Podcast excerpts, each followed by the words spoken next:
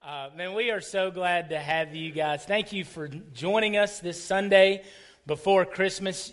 Y'all look good. Those of you that dressed up and had saw our post on Facebook and wore your sweaters. This is not a sweater; it's a Christmas hoodie, but it's close enough uh, especially when you can't find them this close to Christmas anymore. So, didn't know that. I picked this out this week. So, uh, we are glad to have you. If you are here and uh, you have some children, kindergarten through fourth grade, uh, we have some extra children's packets in the back. We know our kindergarten through fourth grade, uh, you know, are, are, are, hanging out in here. And so, if you would like to get a children, uh, children's packet, you're welcome to do that. If not, that's completely fine with us. But we're, we're excited excited about celebrating, as Cooper said, the, the love of the Christmas season. We've talked about hope, we've talked about peace, joy last week, and now we talk about love. This is our series, Living in Between. Living in between the promises of God, the fulfillment of God, and the fullness of God that is to be revealed when Jesus comes again. But love is a word that we are saturated with in this society today. Love is something we throw out, we talk about all the time. We use the word very, very flippantly. In fact, we've kind of grown numb to it. I remember growing up as a kid, right? Love was just something I told girls that I'd been dating for a little bit, right? If I'd been dating for over a month, you know, like I'm going to slip in the word love because that takes your relationship to the next level, right? Um, you're coming. You'll get the good stuff is going to be said about you in a minute. Just calm down. My wife's getting jealous over here of my my ninth grade girlfriends here. Uh, but yeah, Brittany, Brittany could probably tell you about a lot of them. Uh, so, but yeah, that's just what we did, right? And uh, we, we say things even more trivial than, than even in relationship, right? We, we say things like, man, I love this weather. If you're a deer hunter in this room, you probably love this weather because cold weather makes the deer move, right? Ducks as well, supposedly, not in the state of Alabama, apparently, but in theory, that's supposed to happen, right? We say things like, I love the weather. We can love music, right? I love a certain type of music. Hip hop, R&B, country, whatever the case may be, Christian music, right? We can love music. We, I've got friends that love to travel. They say things like, man, we loved going to such and such place, and we love Rome, and we love all of these places, and that person knows who they are when I say that. Uh, we say things like, some of you kids probably walked in today and saw that our donuts were back and said something like, I love donuts, right? We love food.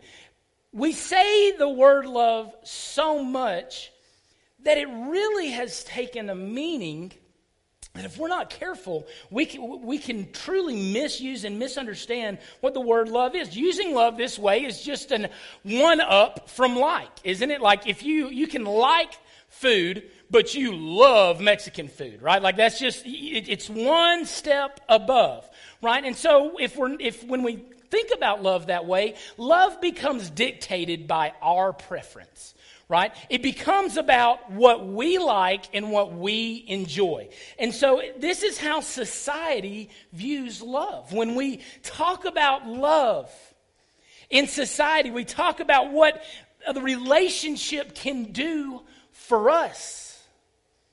It's why in marriages, when a relationship no longer serves the purposes of the individual, they leave. Because love is about me and about my preference. In taking this definition, love becomes an indicator of what we prefer or we have an interest or affinity for more than what love is truly intended to mean. Ultimately, this type of love is wrapped up in self and selfishness. We can become very, very selfish in marriage when we view love in this way. Love is about me. Love is about pleasing me. It's what I enjoy. And as long as I'm enjoying it, I'm in love. What we're actually chasing is emotion, not the love that is found in what Jesus has done for us. We have bought into this idea in our homes, in how we talk to people. Our, uh, some well meaning parents, godly Christian parents, will say things to their teenager with raging hormones like, baby, you just got to follow your heart. No! Are you kidding me? A 12 year old boy, follow your heart. No, sir. No, sir. That's the last thing that you should do is follow your heart. Love is about more than just serving what is your desire. God has more for you. I meant it when I said I love you to some of those girls growing up. I had no idea what it meant because it was all about what that relationship could do for me. Love, as identified in Scripture, however, is the opposite of selfishness. In fact, agape love, the highest form of love, if you do a love study, you know that there's multiple types discussed, right? We know we have the a eros love, which is the romantic love between a, a man and a woman, right? We have the philos love, which is a brotherly affection toward one another. But agape love is greater than any other love. And when God identifies himself with love, he identifies himself with agape love. And agape love isn't selfish. In fact, it's the opposite. It's sacrifice. It's laying down of your own desires and your own needs in order to meet the needs of other. It's not about receiving preference, but giving preference to others. In fact, many of you in this room, in fact, me, I, I don't remember a whole lot about our wedding ceremony, but I feel like somewhere in there, 1 Corinthians 13 came up right? That's what you do in a wedding is you say things like love is patient, love is kind, love suffers long, love uh, rejoices in the truth, it does not boast in evil, right? And we, we hear all these things and we think, wow, that sounds wonderful. I love how the King James renders it. He's just not a, they just weren't romantics, all right? Because they don't use the word love. In fact, they use another form of agape, which is charity. They say charity is is patient. Charity is kind. And so when you read love is patient, if you're reading with the lens of society, you'll go, love is patient. That means someone has to be patient for me. Love is kind. That means the person who loves me is kind to me. We become the recipients of all of these things. When we read it as charity, we are the ones responsible for doling this stuff out.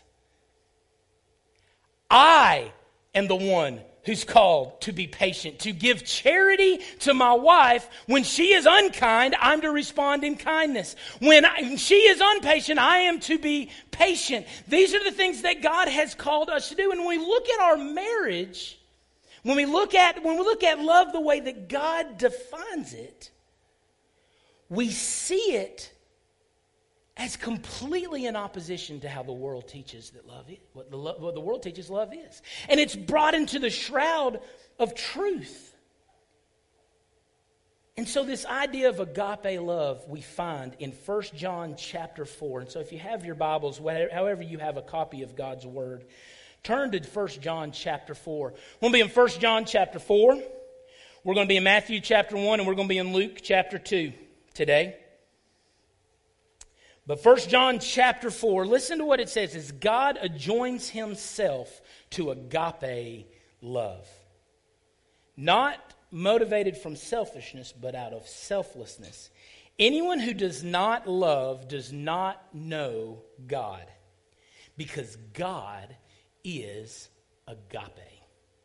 God is charity. God is sacrifice. God is covenant commitment. Regardless of what is given back to him, he will respond in love. God is love. In this, the love of God was made manifest among us, that God sent his only Son into the world so that we might live through him. What is he saying? He's saying, listen, here's, here's what love is God is love. What is he saying? God is the source of love. If we are ever to love anyone in this world, it must come from God as its source. God is love, it is the crowning attribute of who God is. God is love. But he doesn't leave it at a theological construct. He gives us an example. And he says, God showed us his love. He made manifest his love, uh, love among us by sending his son into the world that we might live through him. What did he do? He sacrificed for us, he gave for us. Love in its purest form is sacrifice. And in celebration, of this selflessness, in celebration of this giving away of ourself, we give gifts. That's why we give gifts at Christmas. Because we love someone, we sacrifice and we give them gifts. My wife and I had a conversation this week about really important gifts that we have given each other over the course of time. And uh, my wife said this was the most thoughtful gift that she'd ever received, and so I wanted to share it with you. This is a Bible we got engaged right beside Fairhope Pier uh, in Fairhope, Alabama. We had been on multiple dates. My wife's from North Mobile County, and so we had been to multiple dates to Fairhope. We'd been out to eat there. We'd eaten ice cream there. We'd went and walked on the pier and walked back. And, you know, it's a little less romantic than you'd think because it smells like dead fish, or like the fishermen are like cutting up their cut bait and stuff. But we, we, we looked past all that, and it was, it was pretty and picturesque. And uh, I remember my groom, my, my uh, ma- no, I'm thinking maid of honor, my best man, uh, who was my roommate in college, went, came before us. He set up everything. I knew how we, I wanted to do it. And we had a table set up that was kind of hidden away on a little dog trail that they have. And on it was this Bible. Now, I don't have a whole lot of really good ideas, but this was one of them, all right? I used it all. All my game was used up in this one moment, okay? It was open to, Psalm, to Proverbs 31, and I opened, I picked up the Bible and I began to read. Now, I skipped over all the stuff about the women getting up before the sun and, you know, spinning the flax. I, I skipped over that. Like, that's important, but maybe not for that moment just then, because I needed to get a yes first. And so I skipped over that and I began to read things like Psalms 31 30 that charm is deceptive and beauty is fleeting, but a woman who fears the Lord is to be praised. And I told my wife that I came to the realization that she was the Proverbs 31 for me. I, Proverbs 31 woman for me, and I knelt down on one knee and I asked her to marry me. She said yes. And then I flipped the Bible over. And this is, this is where it gets good, y'all. I channeled my inner Nicholas Sparks and on the Bible is her name with my last name. Now, I've been asked, been asked, what happens if she said no? To which I would respond, the bay is right behind me. I mean, it's swimming with the fishies, right? I mean, I had a, I had a foolproof, foolproof plan, right? I just throw it, throw it on. Ah, don't worry about this then. Um, and I don't know about y'all, but my last name never looked so good right? It never looked so good. This was a gift that I gave to my wife. What was I doing? When you pledge your life to one another, I was promising till death do us part that I do. That I was committing my life, regardless of what it meant, regardless of sacrifice or blessing, I was committing my life to Rebecca Warren for the rest of my life. I was giving her my life. It was a gift.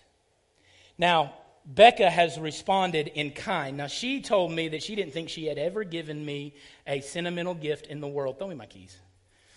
I'm supposed to have those with me. Thank you. She told me to never preach with these because I look like a janitor. But y'all know that uh, if you've seen me walking around, this, these keys are hanging on my belt loop. And on this key, there is a little key fob, whatever, little, little leather strap. And she said that she has never given me a sentimental gift in her whole life. And I'm like, that's a lie. That's wrong. This little gift, and you may be thinking, where, what? Like, where's he going with this? When I knew that God had called me to the community of Elkmont, I didn't know, I wasn't sure church plant, what that would look like. I wasn't sure if it would be a success, certainly. Uh, I didn't know how God was going to do it. Two years ago, two Father's Day ago, my wife gave me this little leather strap. Before North was, it was just a thought. I mean, it was just an idea that we were throwing around. She gave me this, and God had given me a verse, Psalms 127 1. Uh, that if the Lord, unless the Lord uh, builds the house, those that labor, labor in vain. If the Lord doesn't watch over the house, those that lose sleep, lose sleep in vain, right? And she was, and, and that was just a verse that I didn't know how God was going to use me to, to reach Elkmont, but I knew God was bending my heart to this, to this, this community. I didn't know what it looked like. I didn't even know if my family was called to do it with me. Like, I, I didn't know. She hadn't told me. For Father's Day, she gave me this little keychain and on the back it says, We love you and adore you. You know what my wife was telling me right there? I don't know what the next step looks like, but I'm with you. Every time I open the door of this church, I'm reminded that my wife's sacrifice is part of the reason why we're here. It's a gift. What may be meaningless to you means everything to me. The celebration of love is in giving gifts.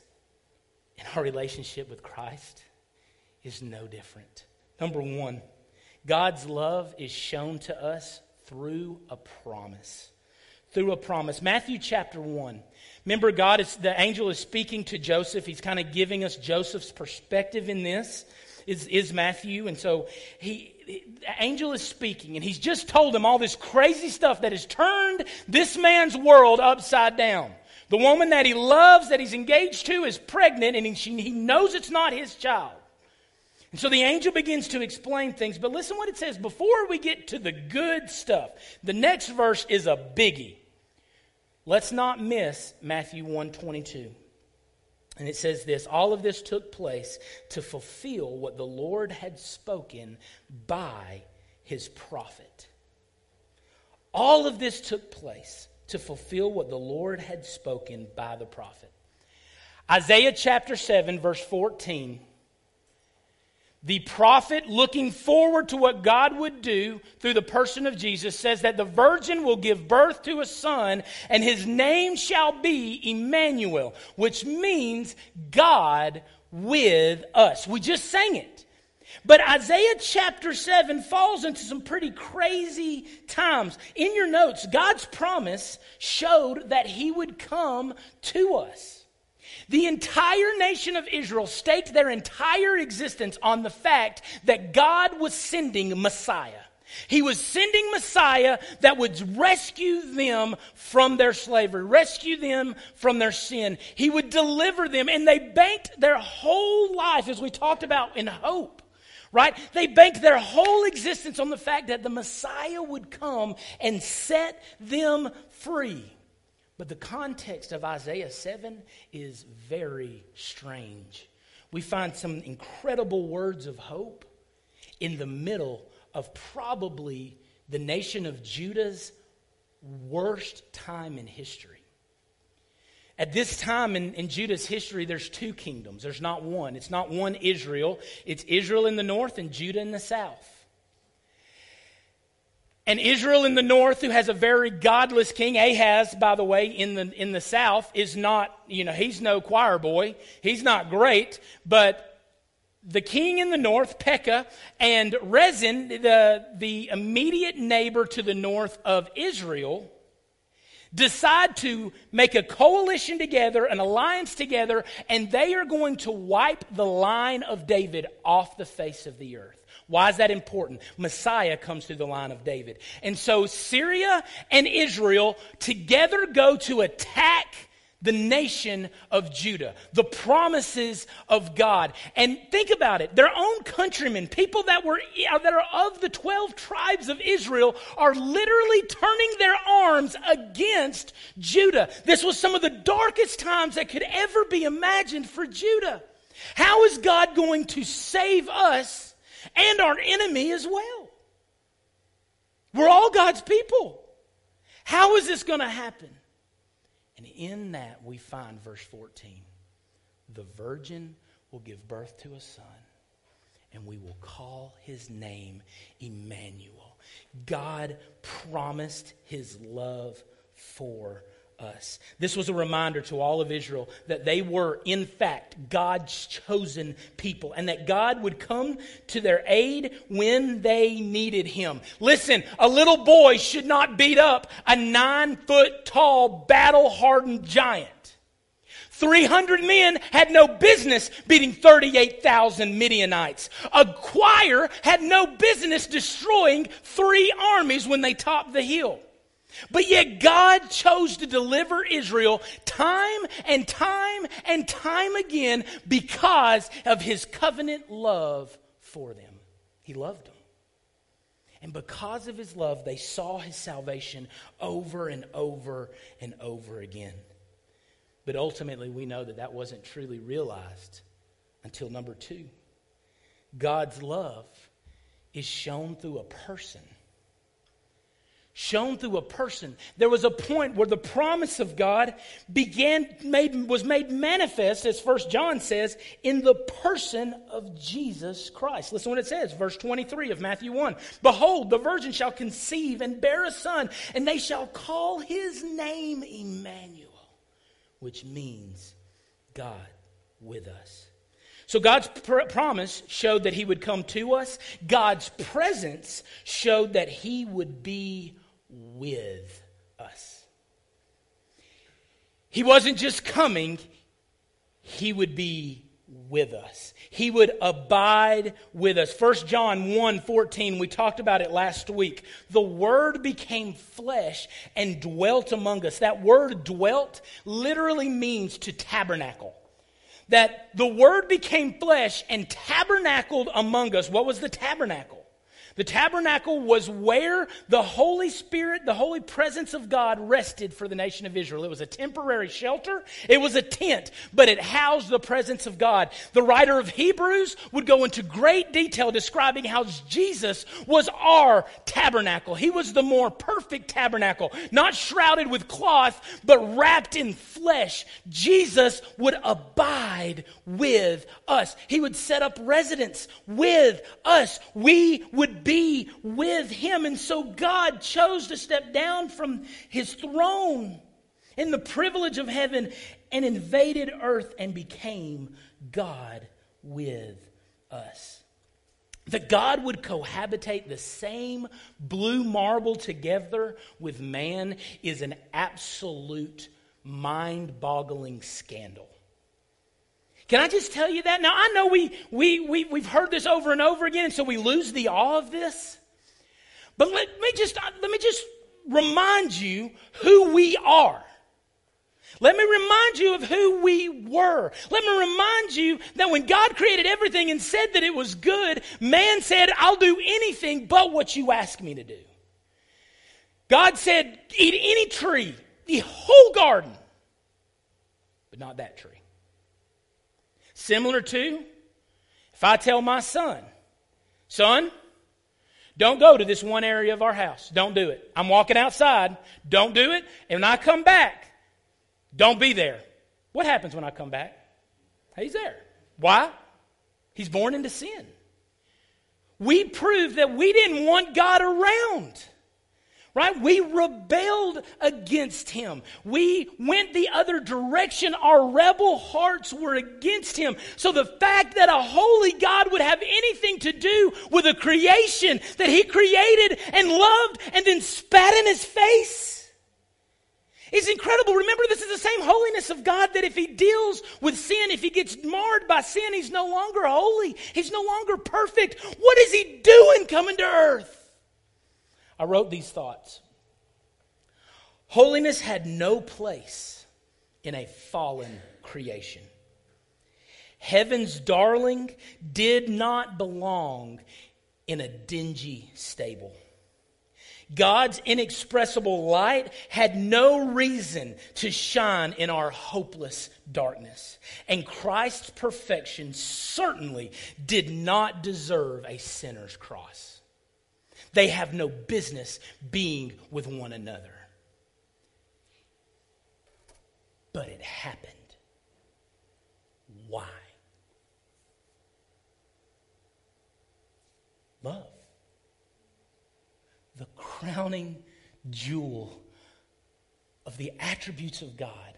His love pursued us when we were unlovely and he sought us and he found us because of his love. 1 john 4.10 if you pop back to 1 john uh, it says in this is love not that we have loved god but that he loved us and he sent his son for us. He was god with us. He invaded our man and humanity and all of our sin and he stepped down and he became Emmanuel, God with us.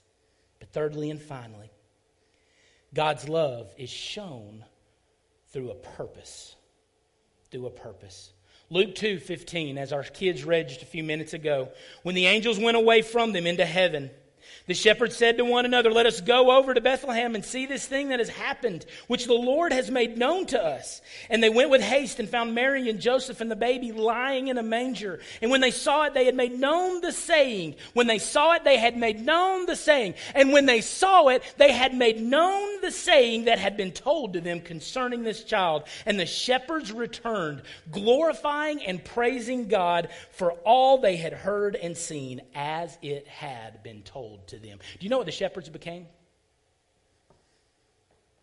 They became the very first evangelists. Because of what they had witnessed, they in turn became that witness. They left where they were, everywhere that they went, spreading and making known this saying that God has come to meet with man. After witnessing what the shepherds witnessed, they in turn became a witness. And this is God's plan for us, right? Not to see baby Jesus in a manger, but to experience God for ourselves. Because listen, he didn't just, he, he's not just God with us, New Testament church. Listen what I have in your notes. God's purpose showed that he would remain in us. What in the world could be better than God with us? Have you ever thought how much different, how much, how much differently your life would be if Jesus was walking around with you? There's things you wouldn't do. There's things you wouldn't say. There's people you wouldn't hang with. God with us, right? But God's plan was even greater than to be with us. The Holy Spirit would get involved and then we, he would be God in us. In us. This is what we, we talked about in the hope that this is Christ in us, the hope of glory. This is everything that our life should be about. God's purpose showed that he would remain in us. Verse 13 of John, 1 John 4. By this we know that we abide in him and he is in us because he has given us his Spirit. Why do we love? It sure is goodness ain't because we're lovely. It sure is goodness ain't because we've established some rapport of love with God. But it's because He has initiated everything in love for us. So, we are to be about that love. We are to be about it. Lastly, in your notes, those changed by love can't help but change others with love. Those changed by love can't help but change others with love. And so, what are you doing about that? What are you doing having encountered Christ, having His Spirit within you? How are you stewarding that in your life? How are other people seeing that played out in your life? God has called you to no less than obedience because He loves you. He sent his son for you. He promised he would, that he would come to us. His presence was proof that he was with us, but his spirit is proof that he is to remain in us. Would you bow your head and close your eyes? If you're here today,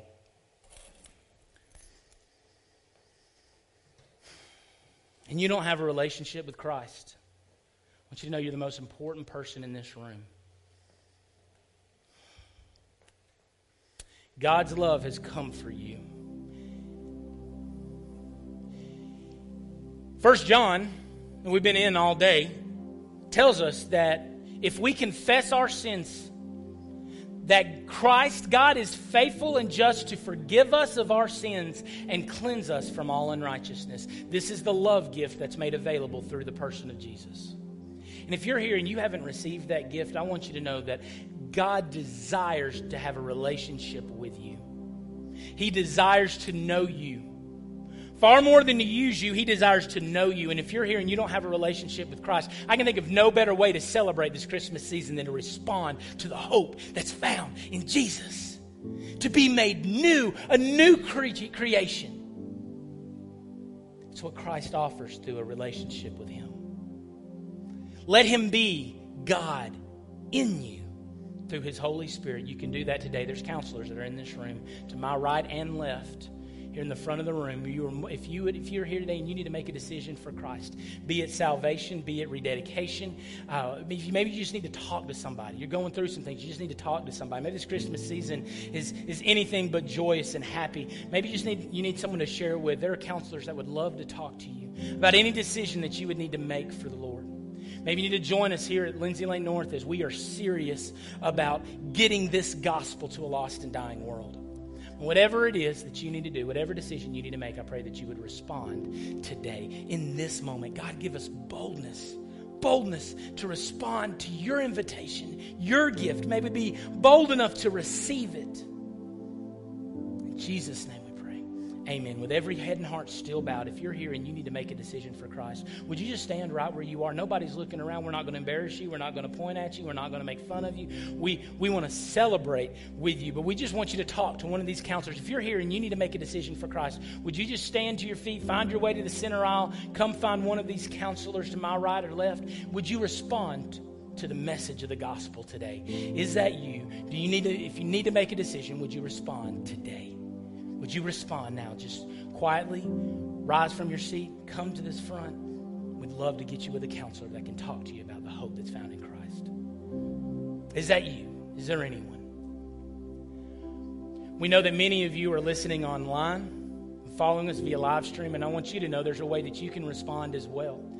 If you will text the phrase North Connect, I know that sounds weird getting out your phone in the middle of invitation, but I want you to do it. Get out your phone, text the phrase North Connect to 31996.